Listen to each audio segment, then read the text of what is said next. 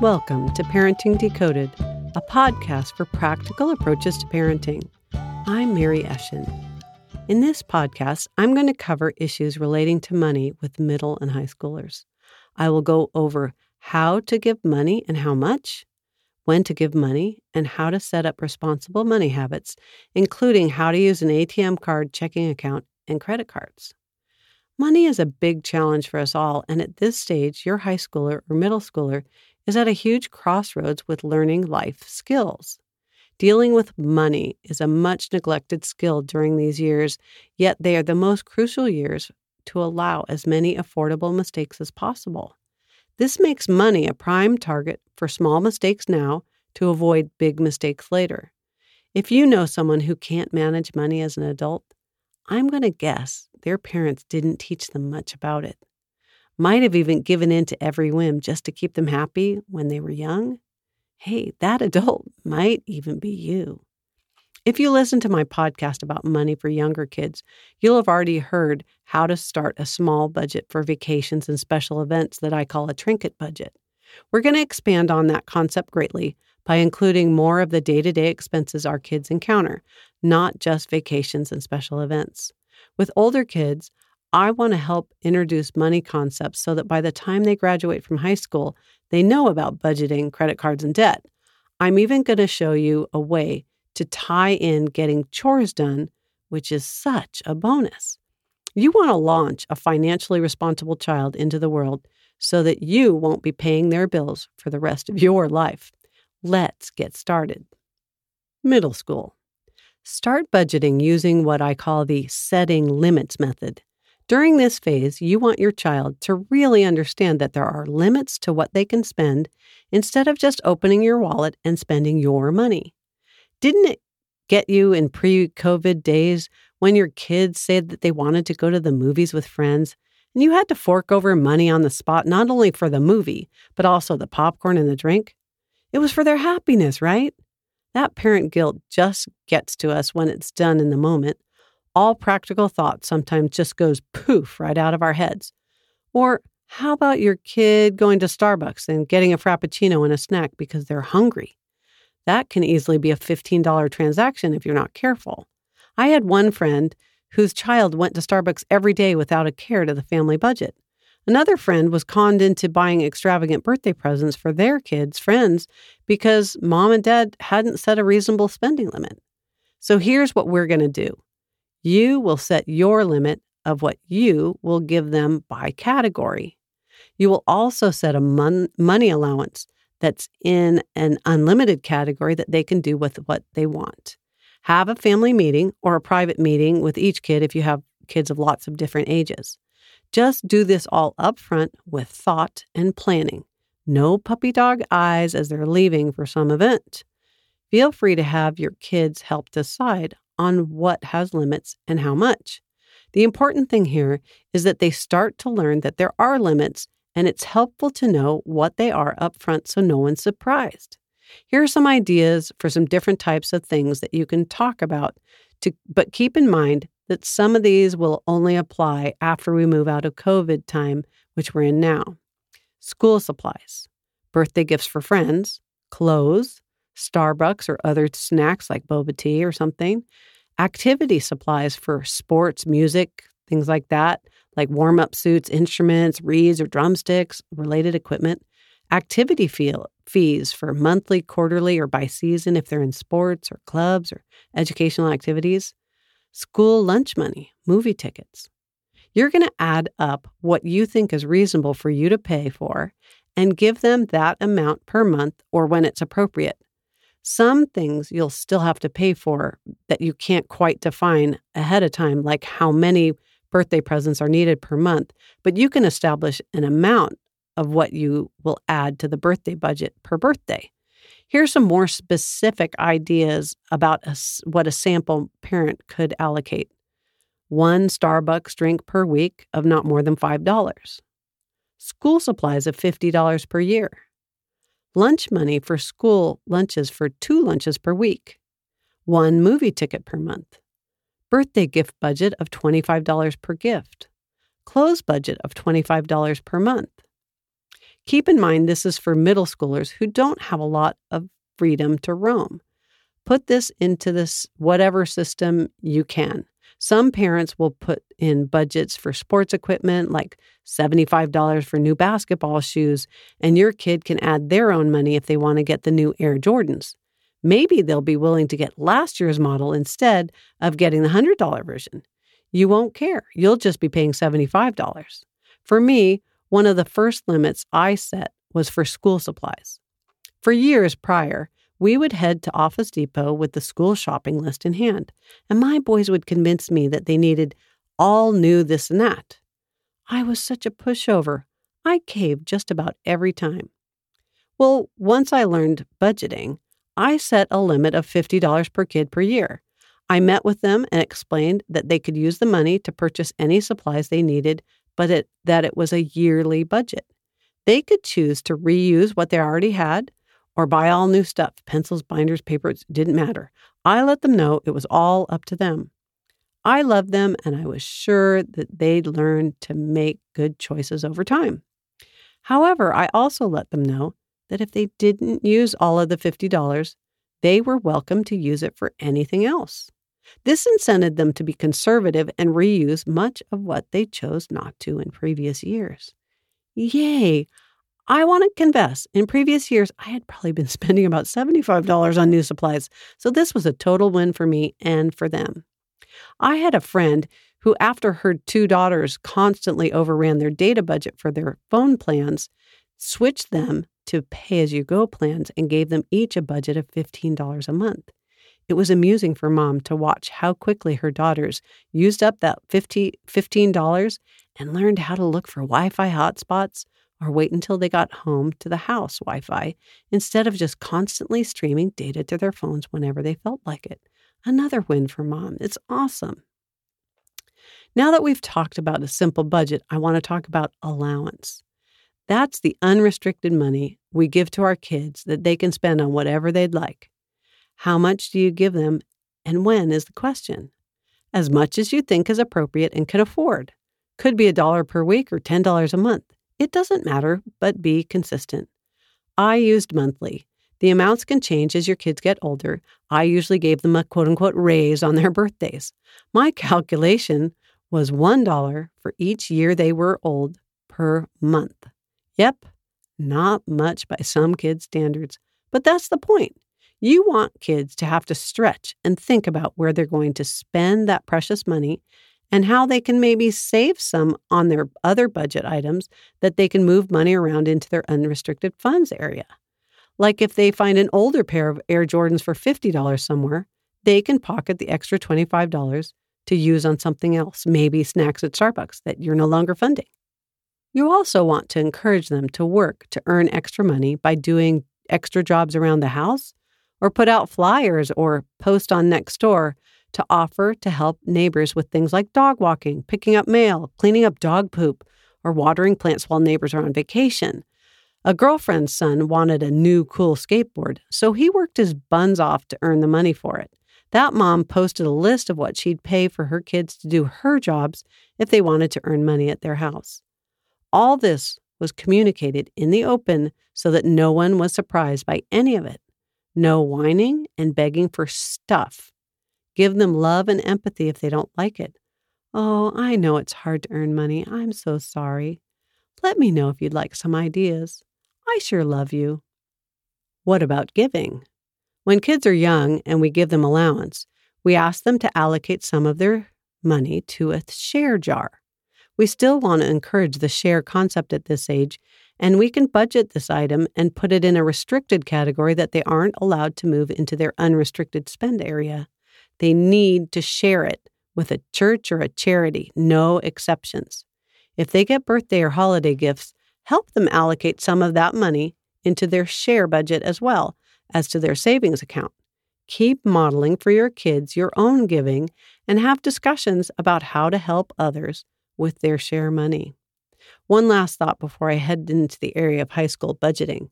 There's a super cool app that you can use for any age, but I think it would be really great to use for middle schoolers. It's called Green Light.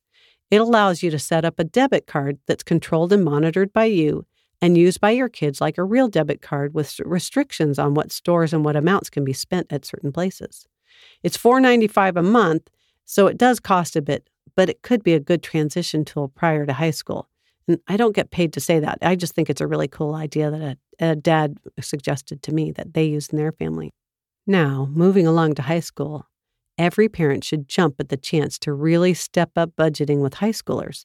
This is a crucial learning ground that will be backed up by affordable mistakes and really set up your kids for independence in college and beyond. Here are the basics. Step one Set up a checking account in their name with real checks and an ATM card that you can electronically transfer money to and from. It'll probably be an account where one parent is a cosigner. That's fine. You want your kid to swipe that ATM card and get used to our electronic payment oriented society. If they run out of money, the ATM card will stop them, unlike a credit card. You can also set them up on Venmo, a popular payment app with students. Don't be afraid to let them use it. Have them write checks occasionally too. Some kids really struggle to establish a decent signature, especially since cursive is a dying art in school these days. Step two decide as many things as possible that your kid can pay for with your money. Yep, your money, like we did in the middle school exercise, but way more detailed hey, you pay for all these things anyway, so we might as well leverage that money to work for future independence. We'll call this the income side of the budget. What kind of things should be added to the list? Well, obviously, we're going to do all the things that we had from the middle school, but we're also going to do private lesson fees. Things like academic tutoring, sports, music, dance, whatever, sports fees, school sports, club teams, travel for sports, lunches and meals, like we talked about, but even other meals besides lunch, college application process and testing fees, prom tickets and expenses, grooming, things like haircuts, nails, pedicures, that kind of stuff, student fees for things like yearbooks and school spirit gear. Step three, calculate things on the deduction side of the budget. Step two was the income side of the budget. Now we have deduction side. Some families will have their teens pay for things like car insurance, the data plan for their phone, gas for using the family car on trips with friends, that sort of stuff. My kids had a monthly deduction for both their car insurance and data plan. Sure, I could have afforded it, but I wanted to, them to have a, some skin in the game. Where did they get the money for those deductions? They could earn extra or use savings if they had to. It didn't matter to me. That wasn't my problem. Here's the kicker I talked about incorporating chores into this budgeting process, and here's what you need to do post a price list in your kitchen of what you're willing to charge for doing your kids' chores for them. Then, if a chore isn't done at the agreed upon time, no problem. You just happily do the chore and charge them for your services. I'd advise you to pick charges that really do make you happy. Don't skimp. Take the trash bins out to the street could incur a $10 charge. Or how about picking up that dog poop? $10 or maybe $20 cleaning the dishes, making beds. When you actually do a chore, I'd recommend posting a note or keeping a log somewhere that a snarky teen can't rip up if they're mad. When it comes time to do the budget, add the deductions for what I call mommy chore charges to the other monthly deductions. If they want to earn as much income money as possible, they will quickly learn to keep their mommy chore charges to a minimum, or to do one of mommy's chores to even out the deduction before the next pay period. Cars for high schoolers. Just a side note no one should be buying their high schoolers cars, much less new cars. If they really need access to a car and you can afford to get one, find an older model car that's not classy and buy it as a family car. We had grandpa's old car for one boy and their aunt's car for another. A Toyota Corolla that's eight years old was not what my kids wanted to drive, but both of them got around until they could afford to buy their own cars. I also want to make another side note in that if you can have your kid drive early as possible after 16 years old before they're 18, do it. Kids learning to drive early are safer drivers than kids learning to drive after they're away from co- at college or beyond. Now, getting back to budgeting. Step 4. You want to get back to the budget and calculate the money needed to cover the income and deductions in step two and three. Transfer that electronically to your child once a month. I would have my kids balance their checkbooks by hand before they got their next month's money so that they could see the money come and go. They did switch to online balance watching after a few years, but their first years were with an old fashioned paper checkbook balance, and it was a good exercise. Sort of like how we all learned long division, but now we always use calculators, right? Okay, step five sit back and watch them use their money. If they forget to pay their tutor or music teacher, great! That teacher will help them learn to pay their bills on time. If the instructor tries to get the money from you, I'd just redirect them back to your kid and explain that this is a learning process. If they bounce a check, great!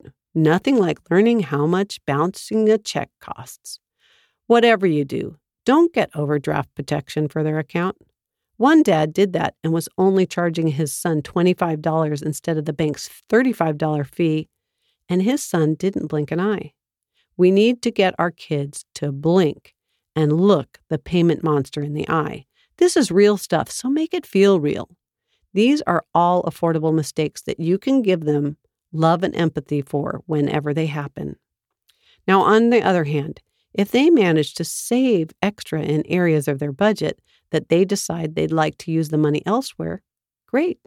Say you give them money for two lunches a week, and they decide to make their lunch all the days of the week with the food that you have at your house. Let them pocket the extra to encourage their saving habits. Remember how in adult life we have to save for a vacation or a new car? These balancing activities will help plant those saving seeds in their brains that they'll use later on when purchases really do need to be saved for over a long period of time.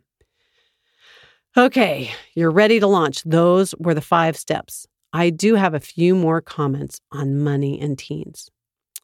One area I want to encourage is for all parents to allow and promote the idea that their kids should earn money by having a part time job while in high school. I know, I know. There are lots of parents in Silicon Valley where I live who feel that doing homework and school is a job for their kids, so they refuse to let their kids work outside the home. However, doing homework doesn't prepare them for all aspects of the real world, and I want you to help them get those extra skills.